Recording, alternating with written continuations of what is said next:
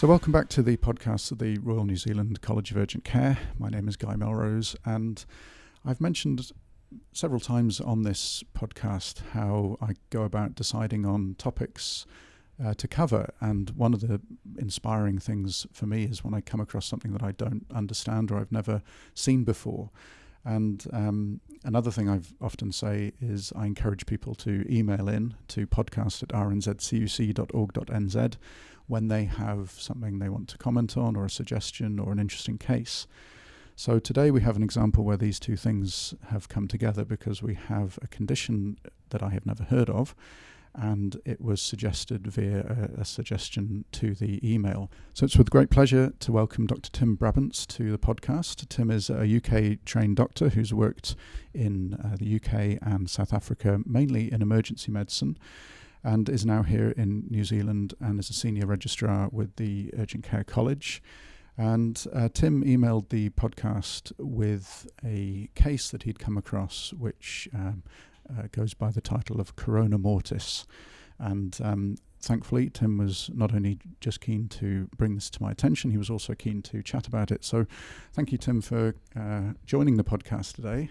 What I'd like to ask you, first of all, is maybe just to talk about your case um, that you had um, and just take us through the, the sequence of events from presentation to diagnosis, and then we'll chat about the relevance to urgent care afterwards. Thanks, Guy. So my case involves a seventy-eight-year-old gentleman who I saw in the um, trauma department in the U K as a, in the majors area. He'd fallen off a mobility scooter that had gone round a corner, and he wasn't held in, and he dropped out the side and landed on his right hip. So he presented into the emergency department with right hip pain and difficulty weight bearing, was able to put some weight on his hip. So he went through the standard um, triage bloods, had a pelvic x-ray and a hip x-ray, which revealed a superior pubic ramus fracture. There was no need for any further imaging at that stage because he's hemodynamically stable, his bloods are all normal, everything was as expected, and we were waiting for physios to assist with his mobility, pain relief to be on board, uh, and then to get him home, which is the standard practice for most pubic ramus fractures. After a, a couple of hours of waiting, as you'd expect in that environment, he um, suddenly deteriorated, became hypotensive, pale, and less responsive, and was immediately moved around from the majors area to the recess area, where he was then treated for presumed hemorrhagic shock into the pelvis and sent for a C T angiogram of his um, of his pelvis and abdomen. The angiogram revealed a, a vascular anom- anomaly or an anastomosis between the obturator artery and the internal iliac artery um, that was bleeding, and it runs just along the medial border of the superior pubic ramus, and this had been sheared in the fracture process. And it's something that's surprisingly common that we may see. Um, and he was then ended up having a resuscitation with fluids initially and then blood, and had an urgent transfer to interventional radiology and had an embolization of the um, bleeding vessel, and made a, made a good recovery after that. So initially when you mentioned this, uh, you mentioned the term corona mortis, which is the uh, crown of death. Um, and when I uh, hear that, um, this is because this is a, a, a potentially fatal injury. Um, obviously, you had a good outcome. And then you mentioned that you'd seen it in a trauma department of, a, of a, an E D. So my initial thoughts were, how likely are we to see this in urgent care? But then the case you've just described was a semi-walking person who has a sort of fracture that we might diagnose. And certainly I've seen them, um, pubic rami fractures through urgent care. So it f- seems quite likely that we might encounter this, and um, d- different studies seem to have suggested different numbers, but it's certainly north of a third and maybe slightly south of two-thirds of people might have this variant. So it's not that uncommon as a variant, and therefore if you get the right fracture to injure it, you could succumb in this way. Yes. Um, It's um, it's an interesting variant as well, because it can be an arterial or a venous variant, so it can join between the iliac artery or the iliac vein. And um, does that change anything in terms of prognosis from your... In terms of the speed of deterioration, whether it's a venous ooze versus an arterial right. spurt.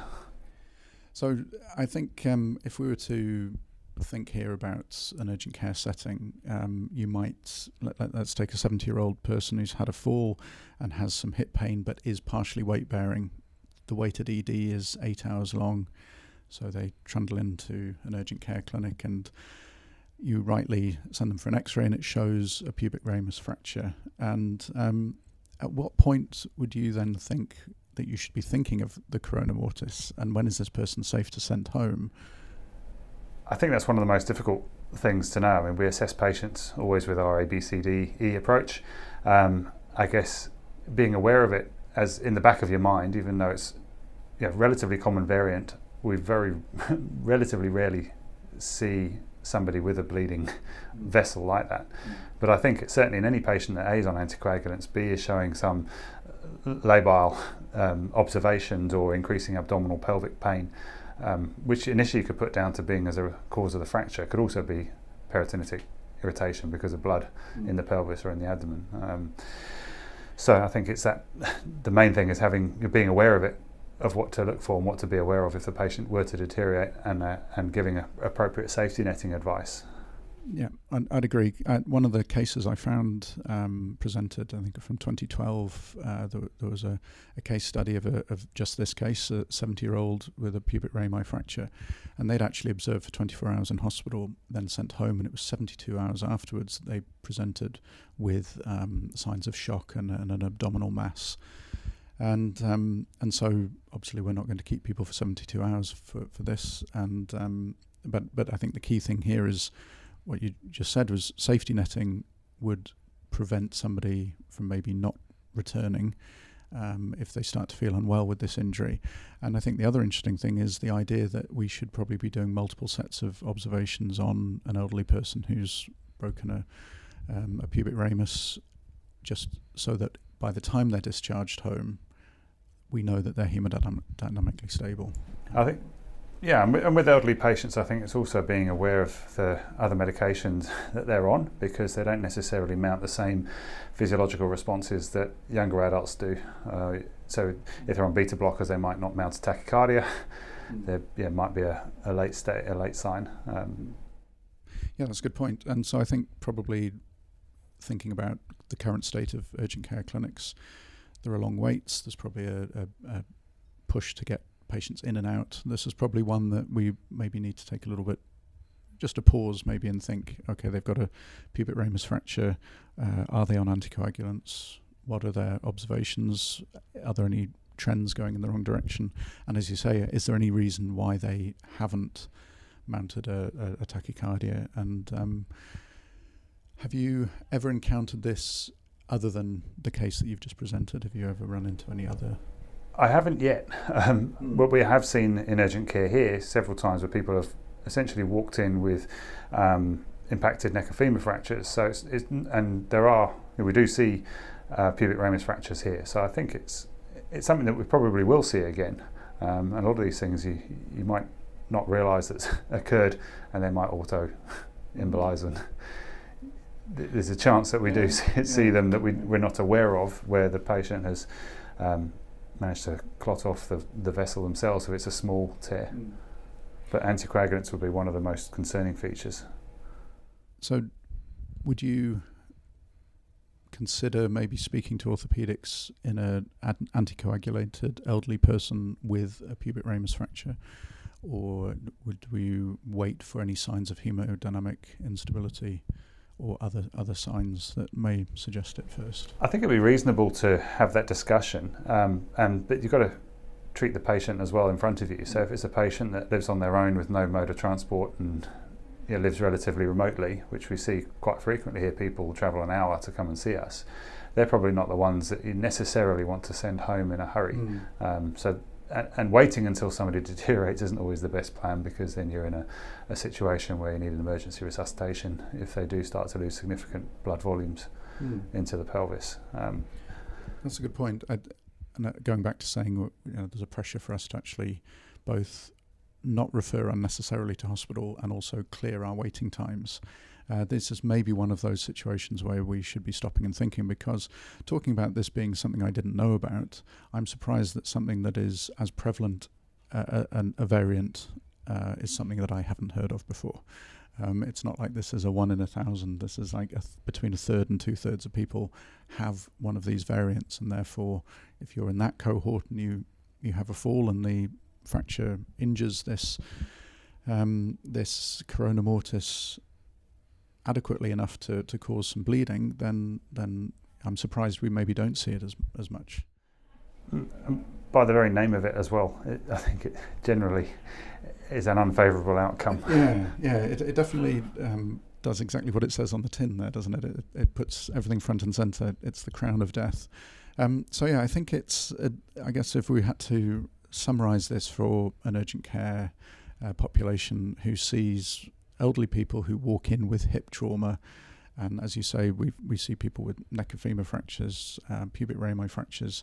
This isn't, um, it, if you read the literature, there are more common occurrences in very high-speed uh, road traffic accidents, people with severe pelvic trauma. There are incidences of people with iatrogenic injuries during surgery, uh, particularly urological surgery and orthopedic surgery. Um, so obviously there are those cases that you'll find in the literature, but there is this subset of people who can have a hip trauma, walk into an urgent care clinic and have a fracture that could be just brewing something bleeding into their pelvis.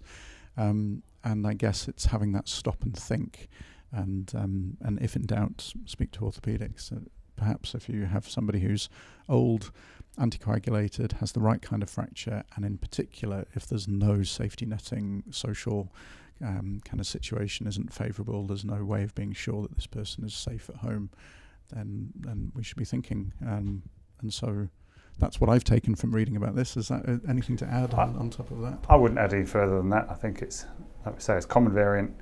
Uncommonly, we may see it, but it's mm. certainly worth, it's a it's a terrible thing to miss. Absolutely. And um, you've seen one and it had a favourable outcome, and probably because it happened whilst you had them in front of you um, in the in the emergency department. So um, yeah, it, it isn't necessarily, as the name suggests, death for everybody, but it certainly has the potential to, to do that. So uh, so we should all be aware of it, and I'm amazed that these sorts of conditions, the, these these injuries, these um, the, these uh, types of condition keep popping up on my radar, and I think, God, I I'm, I rack my brain and think, have I read this and just forgotten it, or have I never encountered it? And I genuinely don't remember ever reading about this, and it's got the sort of name that I think I would remember. It would stick there like a like a Harry Potter spell. It's kind of just quite memorable. So um, had you heard of it before you encountered it? No, I hadn't heard of it either until um, the radiology report came back on the patient. Right. And I'll put a few links to, in the show notes to, to papers people can read. But it does amaze me that um, that these things come about. And it was only because you took the time to email the podcast that I then read about it, and now we can share it with everybody who's listening. So if you are listening and you have any um, anything you think that is worth sharing that uh, that, that would surprise me as to um, uh, surprise my ignorance, then then please email podcast at r n z c u c dot org dot n z, just like Tim did. Um, but for now, thank you, Tim, for um, both the suggestion and for, for talking to us, and I'm sure we'll chat to you again in the future. Thanks, Guy.